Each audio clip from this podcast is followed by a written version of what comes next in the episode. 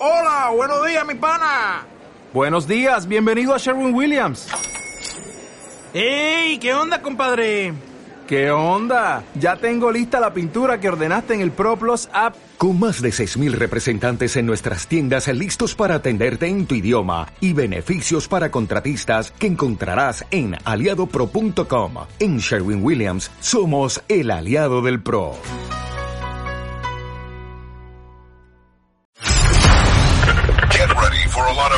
For your further listening pleasure. Marta de baile. Nueva temporada. Don't understand what's going on here. W Radio 96.9.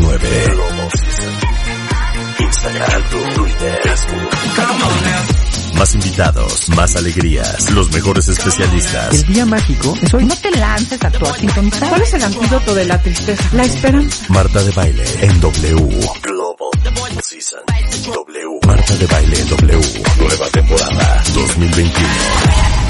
Estamos donde estés.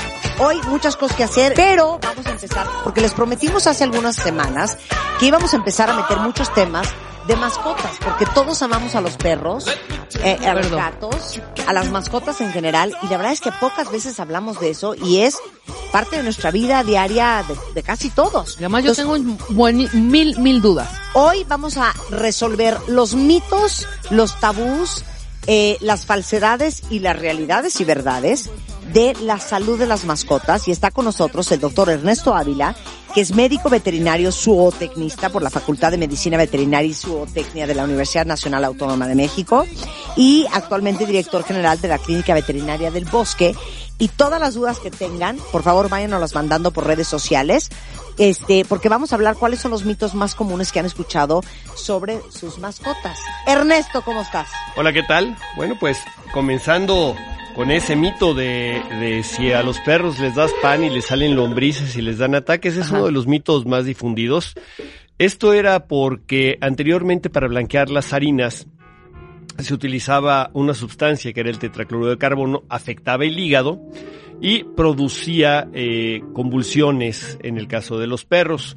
Pero de manera coincidente también estos perros presentaban parásitos internos, lombrices, toxocaracanis, que eh, se transmiten por vía placenta Ajá. o por vía láctea. Cuando el cachorrito está mamando, se transmiten estos parásitos. Entonces había la coincidencia del pan de, de El pan normal, el pan de le voy a dar pan a mi perro y órale. Fíjate que lombrices. si había una marca, ya, ya no existe en el mercado, pero era una marca de alimento para perros que lo hacía una eh, empresa galletera, que hacía galletas.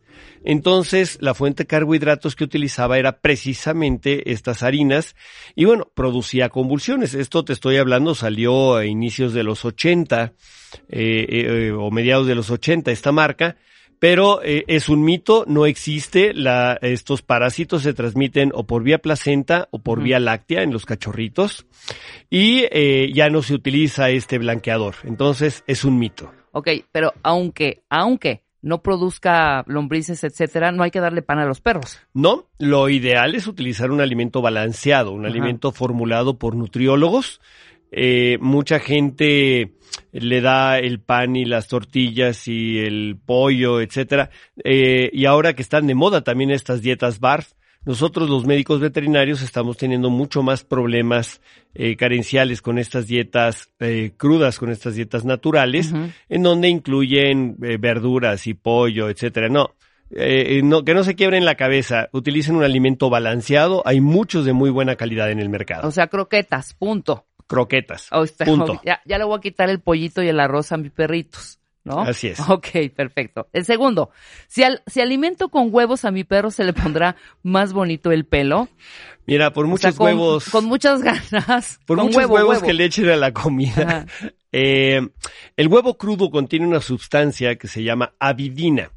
Esta avidina destruye eh, a la biotina, que es una eh, parte de las vitaminas del complejo B, y que obviamente va a producir algunas de estas carencias. Entonces, también me va a desbalancear la ración y lo ideal es, volvemos al mismo punto, utilicen un alimento balanceado. Ajá. O un shampoo. Bueno, para, para el caso de, ¿Qué del onda, pelo? ¿Qué onda con el pelo de los perros? mira, eh, en el caso de, de este, de- del brillo y de la, el- el- la piel tiene tres mecanismos de protección. Los mecanismos físicos, que es el pelo y esta calidad de pelo que nos va a ayudar contra los eh, rayos ultravioleta y las agresiones físicas. Eh, factores biológicos existe en la piel, bacterias, eh, bacterias buenas que están ahí eh, compitiendo con las bacterias malas, o sea, con las bacterias patógenas, y eh, también el pH y la presencia de los ácidos grasos específicamente los ácidos grasos omega. Entonces, sí, una dieta enriquecida con ácidos grasos omega 3 u omega 6. Eh, los alimentos que son de buena calidad contienen estos ácidos grasos omega. Pero además, cuando nosotros tenemos alguna enfermedad, alguna patología de la piel, por ejemplo, alergias, que pueden ser alergias alimentarias o atopías, que estas son alergias medioambientales, sí incrementamos el uso de los ácidos grasos, eh, ya sea o tópicos, se los ponemos en unas pipetas, o los utilizamos eh, vía oral. Esto nos va a ayudar a desinflamar la piel, a humectar la piel y coadyuvar con el resto de los tratamientos para estas, estas alergias o estos diferentes enfermedades de la piel. Entonces, eh, si nosotros, y ahorita tú tocaste un tema shampoo, ¿no? Exacto, un poco. Eh, si ustedes eh, utilizan el shampoo eh, eh, de manera exagerada, vamos a quitar estos mecanismos que mencioné anteriormente, Ajá. como son todas estas bacterias, el pH lo vamos a modificar, vamos a quitar estos ácidos grasos y vamos a tener una piel mucho más expuesta a enfermedades. Entonces, no, no bañarlos más allá de una vez al mes. Ok. Eso es bien importante. Lo que sí huele mal del perro es el pelo muerto. Ajá. Lo podemos cepillar todos los días si queremos. Vamos a quitar este pelo muerto y vamos a evitar ese mal olor. Nada más. Ni ponerle talco, ni ponerle algún otro producto mientras, o sea, hasta el mes que entra que le toque baño. Así No es. se le puede agregar nada. Única y exclusivamente, Cepillarlo. a menos que eh, su médico veterinario les esté prescribiendo eh, algunos ácidos grasos específicos, porque así él, él piensa que lo requiere, o algunas ceramidas o algunas eh, pipetas que utilizamos para humectar la piel. Perfecto. El crecimiento del perro. Si le doy más minerales, más vitaminas, ¿va a crecer más y más rápido? Falso. Eso también es un mito. Eh, si nosotros estamos utilizando un alimento balanceado y utilizamos complementos con vitaminas y minerales, específicamente vitamina D o calcio, eh, vamos a provocar un cierre prematuro de las epífisis de crecimiento. Entonces, el perro no va a alcanzar su máximo desarrollo. Entonces, eh, además, va a provocar que se expresen algunas otras enfermedades osteoarticulares como la displasia de la cadera, displasia de codo. Entonces, no utilizarlos. Fíjate que hace 30 años, cuando estudiaba yo medicina veterinaria, eh, sí habían muchas enfermedades carenciales. Teníamos raquitismo, eh, entre muchas de estas, pero hoy tenemos más enfermedades por exceso que enfermedades por carencias. Entonces, no, no administrar eh, suplementos con vitaminas y minerales si estamos utilizando un alimento balanceado. Muy bien, échate la cuarta, Marta. Mucha, mucha gente nos preguntó en Twitter que si es cierto que te produce cada día más cálculos urinarios en, en los en gatos. los gatitos. Bueno, eh, mira, hay tres tipos de mentiras, las buenas, las malas y las estadísticas. Ajá. Estadísticamente, eh, los alimentos no producen más enfermedades del tracto urinario bajo en gatos. Sí. Eh, anteriormente se llamaba síndrome urológico felino. Ajá. que es mega común, muy común. Eh, posteriormente, enfermedad del tracto urinario bajo en gatos. Y hoy lo manejamos como enfermedad idiopática del tracto urinario bajo en gatos. O sea que no sabes ni de dónde viene. es el síndrome de Cepalachi. No sabemos de dónde viene esta, esta infección porque o pueden ser, sí, algunos tipos de magnesio, pueden ser herpes virus, puede ser alteraciones de, de- por estrés, por ejemplo, la, la cistitis intersticial similar al de la mujer. El gatito que está estresado tiene mucho mayor probabilidad de presentar esta cistitis que el gato no estresado. Entonces, eh, cuando nosotros eh, averiguamos, es decir, ¿por qué doctor diste el diagnóstico y la causa que fue el alimento? Si ha- hay un doctor Osborne, que es el papas fritas de la urología, él no llega a la conclusión de cuáles son las causas en la inmensa mayoría, menos a nivel de clínica. Entonces, eh, no, los alimentos secos no producen más enfermedad del tracto urinario bajo en gatos, pero sí estamos hoy detectando que el estrés es mucho más común y se presenta mucho más en machos castrados Ah, ok. Que, que en hembritas. En hembritas. que en las hembras. En hembras se llega a presentar si hemos tenido, no sé, cuatro o cinco casos eh, versus los machos, que sí es mucho más común. Ok, esta es buenísima. Si no cruzo a mi perra, luego hablo de los machos, pero si no cru- cruzo a la beach, ¿no es precioso la beach? Ajá. Es la beach, es oficial the beach. Lo escucho seguido. Sí. Si no cruzo a mi perra, eh, va a tener tumores en glándulas mamarias, va a tener complicaciones, le puede dar cáncer. No, esto es em, súper falso. Eh, los tumores de glándula mamaria tienen otros, otras eh, causas, no el si la cruzas o no la cruzas. Muchos eh, de estos tienen que ver con los estrógenos. Sabemos que si esterilizamos a una perra antes del primer celo, tenemos 50% menos posibilidades de tener cáncer de glándula mamaria. Si la operamos, la esterilizamos antes del segundo celo, tenemos 25% menos posibilidades de cáncer de glándula mamaria. Si la cruzamos después de ese segundo celo, las posibilidades de tumores de, de glándula mamaria son exactamente las mismas si la cruzas que si no la cruzas, que si la operas después, porque ya los estrógenos ya hicieron sus efectos. Entonces, ¿Cuándo es el primer celo? eh, depende de la raza, pero es normalmente entre los 7 y los 9 meses.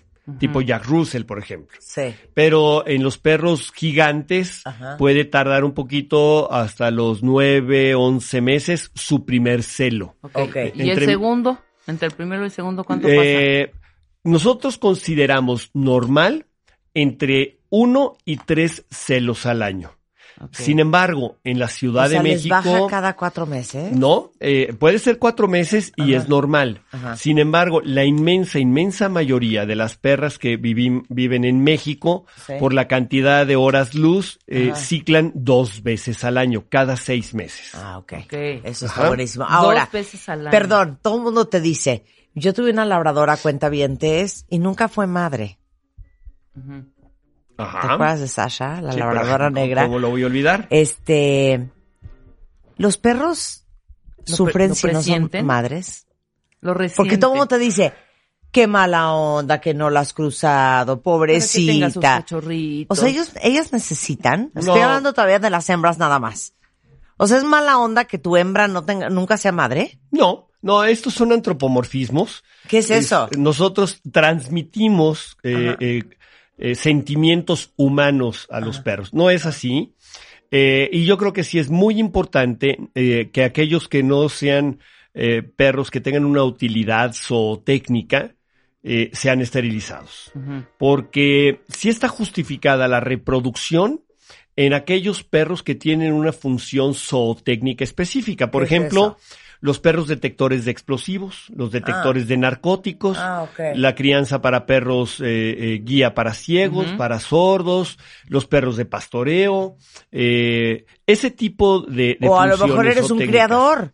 Eh, o un criador responsable. Hay una gran Claro. diferencia entre ser un criador y ser un productor. El criador te va a, pre- a- a producir perros de muy alta calidad, Sí. pero muy bajo volumen. Sí, Sí. claro. Y los productores de perros te producen eh, perros de raza con defectos en grandes volúmenes y son los que vemos que comercializan en los mercados, en las tiendas de mascotas, etcétera, etcétera, que no tiene, que, que tienen muchos defectos genéticos y no están cuidando los defectos genéticos. Claro. Eh, por ejemplo, el bulldog lo vemos eh, que viene con síndrome braquicefálico, eh, tienen tendencia al golpe de calor, problemas cardíacos, problemas de ojos, problemas de párpados, etcétera. Y es precisamente por esa genética que no se está cuidando. Claro. Vemos la displasia de la cadera y sufren mucho los perros con displasia de la Claro. cadera, sufren los dueños y además es carísimo tener un perro con una enfermedad crónico-degenerativa. Dime No, a mí. bueno. Dime a mí. Por eso de veras tener un perro es una gran responsabilidad. Pero bottom line no es de qué, qué mala onda que no la hiciste mamá. No, para nada. Para Ese nada. es un mito y, y- y, eh, no le transmitamos sentimientos O sea, el perro no está triste, no lo necesita. No, ne- no lo dice necesita. nunca fui madre. No. Y Ahora, además es una responsabilidad esterilizar a las perras y a los perros también. Ok, ahora hablemos de los machos. Tienes que cruzar al macho, o sea, el macho lo necesita, porque luego lo ves ahí, ya sabes, Montando a todas. mo- montando a todas, o montando O el cojín, o montando el peluche de tus hijos, o montando la pierna de los invitados, y dices, es que necesita cruzarse. A ver, explica ese fenómeno. Ok, falso. Obviamente hay un instinto de reproducción, sin embargo muchos de estos comportamientos de cópula, Ajá. eh, cuando, Movimientos copulatorios. Exacto. Ajá. Cuando, cuando llega la visita y el perro agarra la pierna Ajá. o está montando otro macho, no quiere decir ahora con, con la marcha del orgullo gay, no, no son, eh, los perros no son homosexuales. Ajá. Y incluso hay perras que montan a otras perras también con Ajá. movimientos copulatorios. Y lo único que están haciendo so- es un comportamiento de dominancia. Son eh, eh, comportamientos de dominancia, pero si lo castras, digo, si lo cruzas, perdón, no va a cambiar absolutamente en nada ¿sí? ese comportamiento reproductivo. O sea, no O es que le urja copular. No, no, no, el perro, al contrario, incluso un perro que ya se cruzó va a ir teniendo cada día más dominancia. Ajá. Entonces, eh, también hay agresiones relacionadas a la posición dominante. Y la castración no nada más tiene que ver con la, eh, el cambio conductual de, de los movimientos copulatorios, sino también te va a marcar mucho menos con orina, te va a ayudar eh, a tener menos agresión relacionada a la posición dominante, te va a ayudar porque va a escapar menos de casa.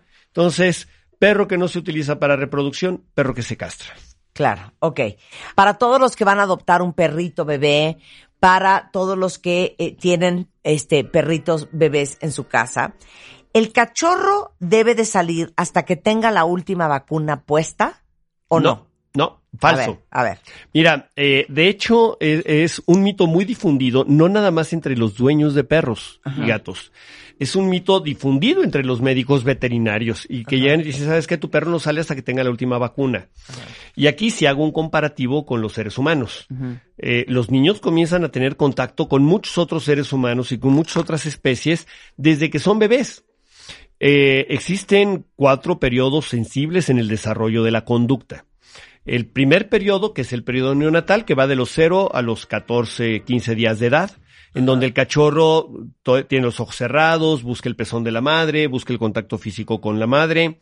Luego viene un periodo muy corto, que es el periodo de transición, que va de los eh, 15, 16 días a los 22, 23 días de edad, en donde abre los ojos, abre los oídos y viene la impronta cerebral.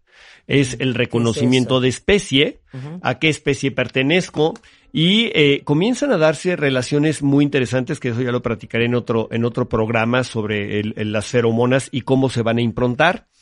Eh, luego viene otro periodo que es de los 22, 23 días de edad a, a las 10 semanas de edad, que es la sociabilización, que es cuando adquirimos nosotros casi siempre a un cachorro. Eh, si nosotros mantenemos aislado a nuestro cachorro, vamos a tener privación de estímulos. Y son perros que muy frecuentemente tienen fobias a otras personas, a perros. Es que mi perro se siente humano y no puede convivir con otros perros porque además le da miedo o los agrede. Eh, eh, luego viene el periodo juvenil, que es de las 10 semanas a la madurez sexual. Entonces, Pero un, un cachorro no, no, no te lo, te lo dan, o sea, no lo quitan de su mamá hasta mínimo dos meses, ¿no? Sí, el destete se hace de manera ideal entre las 8 y las 9 semanas. Sí. Es más o menos cuando comienza a descender los anticuerpos maternales y comenzamos nosotros a vacunar a nuestro cachorro. Existen tantos eh, eh, programas de vacunación como médicos veterinarios. Esto va a depender de la experiencia del médico y de las enfermedades prevalentes en cada zona eh, y obviamente de la temporada del año. Ahorita estábamos pasando, terminamos una época muy fuerte de moquillo. El moquillo también eh, el virus de moquillo tiene mutaciones, fuertes mutaciones, y tuvimos casos tremendos de, de cuadros neurológicos. Entonces, el perro sí tiene que salir y tiene que convivir con otros perros, y tiene que convivir con personas, y tiene que convivir con niños, para que tenga un desarrollo mental adecuado, un desarrollo emocional adecuado. Si no, sí vamos a tener un perro protegido por las vacunas, pero con eh, muchos problemas conductuales. Con, eh, de ahí van a desarrollarse ansiedades por separación, van a desarrollarse fobias, van a desarrollarse agresión por miedo. Entonces, tiene que haber un crecimiento físico y emocional adecuado del cachorro. Pero el miedo es de pronto decir, ¿qué tal si alguien le contagia parvovirus, por ejemplo?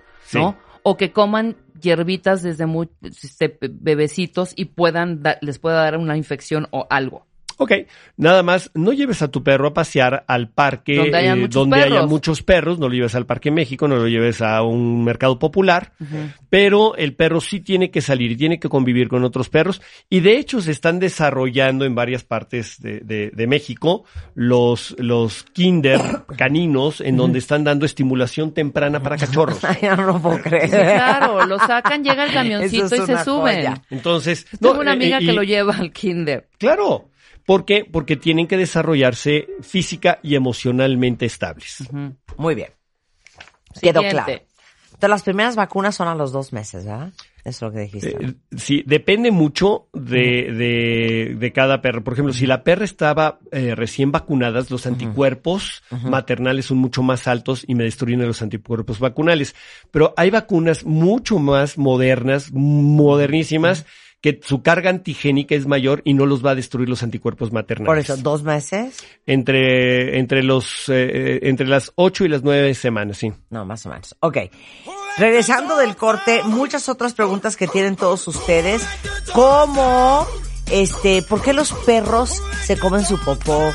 ¿Por qué tienen de repente, este, aliento de perro? Ahora sí que de perro. No ¿Por pun qué te intended. desconocen de pronto? Todo eso vamos a averiguar con el doctor Ernesto Ávila regresando del corte en W Radio. No se vayan. Te metiste una junta, te bajaste del coche, no tuviste tiempo ese día de escucharnos, no te preocupes. Todo el programa en nuestro podcast en martadebaile.com. Estamos regresando del corte en W Radio y estamos hablando, yo les prometí que íbamos a hablar de mascotas mucho más seguido de lo que lo hacíamos y justamente de eso estamos hablando hoy con el doctor Ernesto Ávila, es médico veterinario zootecnista por la Facultad de Medicina Veterinaria y Zootecnia de la UNAM y este estamos tratando de resolver los mitos y realidades de la salud de nuestras mascotas. Entonces, ya quedó claro que no lo tienes que cruzar, ya quedó claro que no tiene que ser madre, ya quedó claro que si monta todo lo posiblemente montable no significa que es que ya tiene que cruzarse. Eso no va a cambiar, es una cosa instintiva y de dominancia. Este está buenísimo. Mi perro se come las paredes. Me dijeron que es porque necesita calcio. O sea, como embarazada. Falso. Eh, la inmensa mayoría lo hacen, eh, eh, pueden ser varias causas. Puede ser por aburrimiento, porque no estamos proporcionando suficiente eh, ambientación y estímulos ambientales. diversión, diversión. Sí, claro. Claro, Está aburrido. ¿Y qué hago? Eh, en otras ocasiones son comportamientos compulsivos. Los gringos les llaman obsesivos compulsivos. Nosotros lo manejamos más como, como compulsivos, que son comportamientos repetitivos o ritualizados sin funciones específicas. Y en otras ocasiones eh, puede ser por ansiedad, por separación, en donde destruyen, te destruyen no nada más la pared, te destruyen la casa completita. Ah, entonces eso de que no, es que regresé y mi perro se había comido todos los tenis y había ar- arrancado el, el sofá, el cojín del sofá, ¿es por, por angustia y separación? De hecho, está perfectamente documentada como una enfermedad y es una enfermedad altamente degradante. En México no tenemos estadísticas, pero en países desarrollados, la gran mayoría de los perros abandonados en, en los refugios, eh, precisamente es por ansiedad por separación. Y tiene que ver con cómo desarrollamos emocionalmente a ese perro. O sea, eh, el perro estaba bien, es el típico perro que adoptamos de protectora de animales. Ojo con las protectoras de animales. Eh, eh, hay muchos perros que son adoptables y yo soy de adopta no compres, Sí. pero no todos los perros son adoptables. Entonces, es muy importante si hacer un etograma, hacer una evaluación de ese perro para tratar de, de saber de dónde viene, cómo viene y qué trauma sufrió. Porque cualquier trauma sufrido durante los periodos sensibles del desarrollo de la conducta puede causar psicopatología en la vida adulta, entre ellas la ansiedad por separación. ¿Puedo hacer un paréntesis? Sí. Si cuando uno se, se, se, se, en- se enrolla con alguien que Imagínate. trae sus traumas y sus patologías, es un infierno. Imagínate un ¿Por qué perrito. creemos que cuando uno se enrolla con un perro, ese perro, o sea, como que no pensamos que sí existe un tema de psicología en los perros y que los perros sí traen sus traumas, sí traen sus ansiedades, sí traen sus trastornos, sí traen sus mañas, sí traen, sí traen su bagaje emocional. Claro.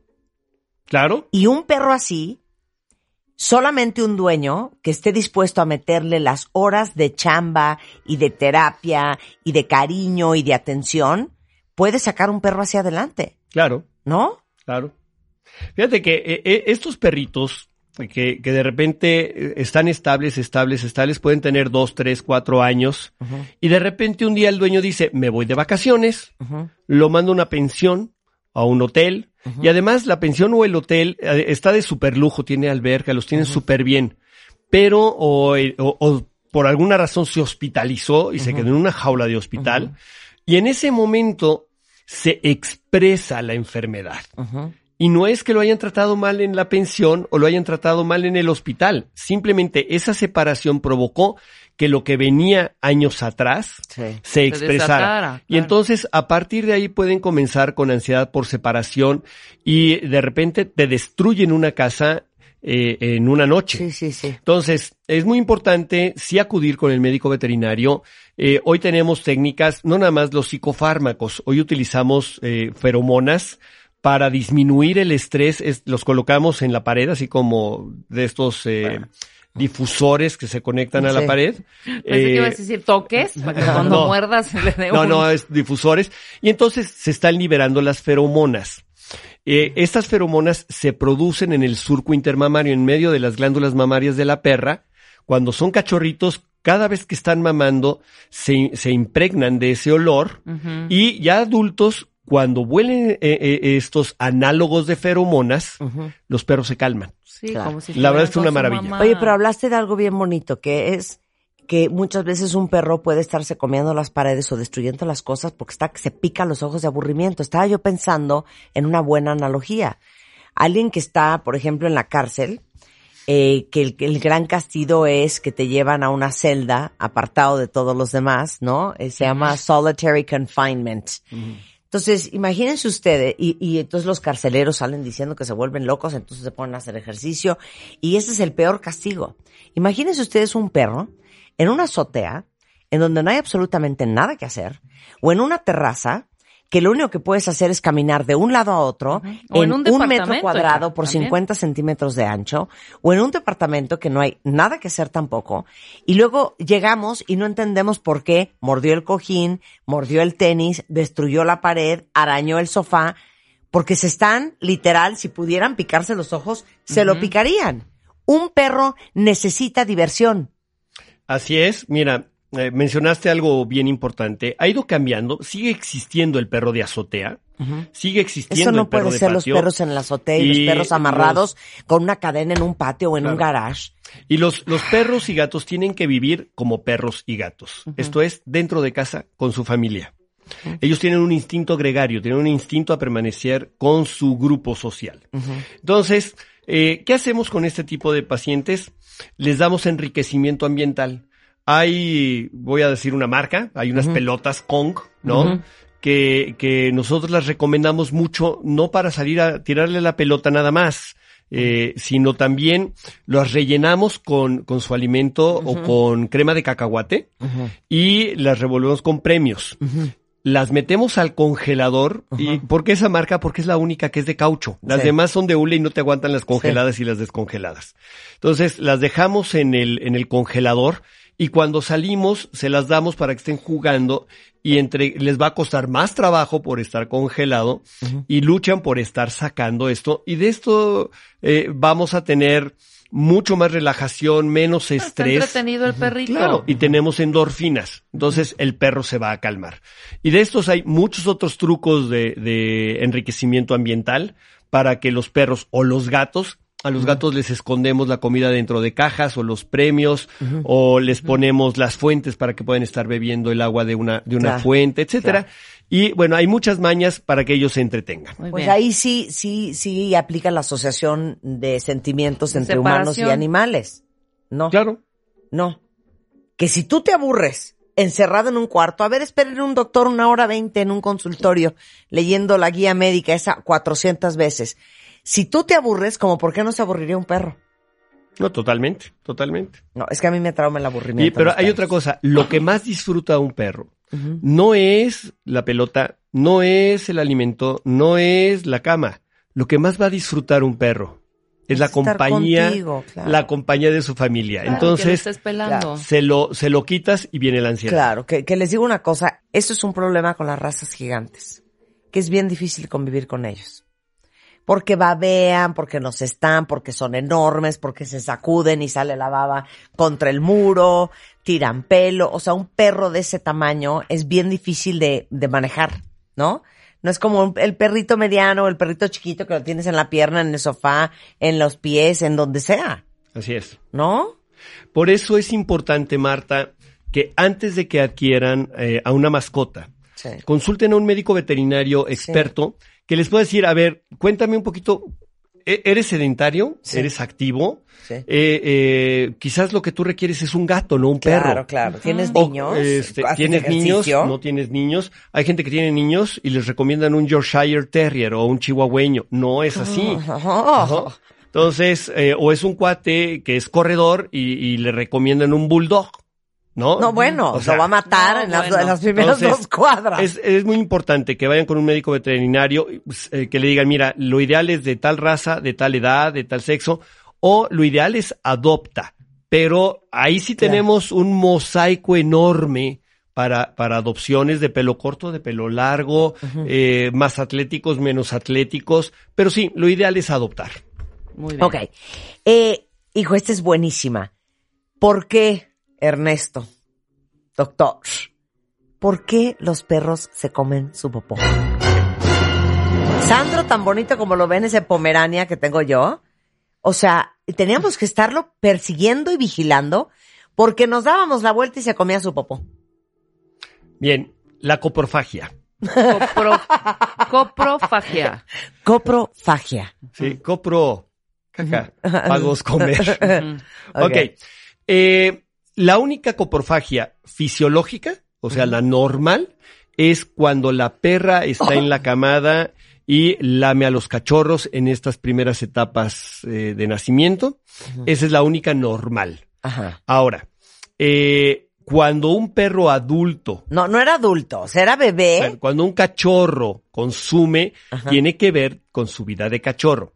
De dónde lo adquirieron, cómo lo adquirieron, Cómo lo etcétera. vieron. Por ejemplo, eh, perros que están en las jaulas de exhibición, en las Ajá. tiendas, eh, son, es muy común que sean coprófagos. Entonces, estos perritos, eh, porque llegan, el, está el intendente y lo aparta hacia un lado, entonces lo castiga para limpiar. Ajá. Y el perrito lo que hace es, ah, mira, ¿sabes qué? Para que no me castigues, me lo como.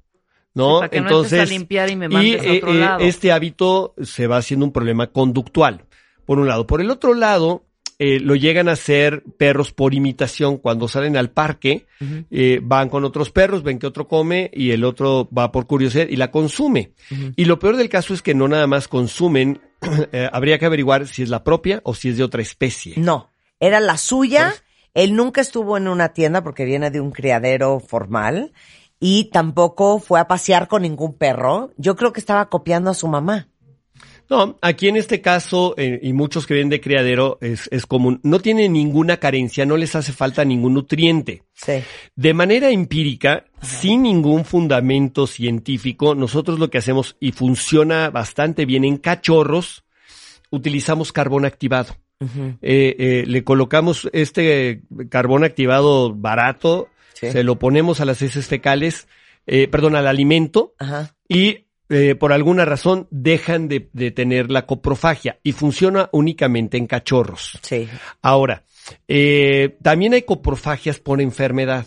Cuando tenemos eh, síndromes de mala absorción o síndromes de mala digestión, eh, estos perritos que, que comen muchísimo y que son flacos y que no absorben los alimentos porque les hace falta tripsina o estas enzimas, también padecen esta coprofagia. Entonces, eh, básicamente eh, habría que diferenciar si es un problema conductual o es un problema eh, sistémico. Sí. Entonces, Bueno, una vez que lo definimos, damos un tratamiento Ok, adecuado. pero puede ser por cualquiera de esas tres Así es. razones. Este, mm, aquí dice, si le corto los bigotes a mi gato o a mi perro, les quito el equilibrio. Bien. En el caso, en el caso de los gatos está muy, de- muy, muy difundido.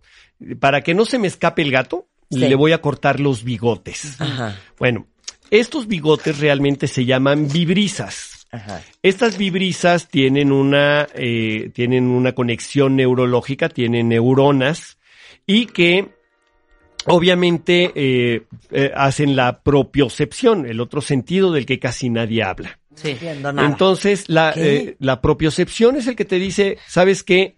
Estás parada, estás sentada, estás acostada. Ah. Sí. Y lo que hace el gato, no nada más tiene estas vibrisas en los bigotes, también en las pestañas tiene tres o cuatro Ajá. eh, pelitos Sí. más largos. Sí. Y en la parte de atrás de las patitas tiene tres o cuatro pelitos también un poquito más largos. Sí. Estas tienen conexiones nerviosas y el gato es un eh, depredador y un atleta por excelencia. Manda ultrasonidos y le dice, ok, la distancia que hay para que tú puedas saltar o, o puedas caber en ese agujero eh, es a través de su ultrasonido que es inmediato.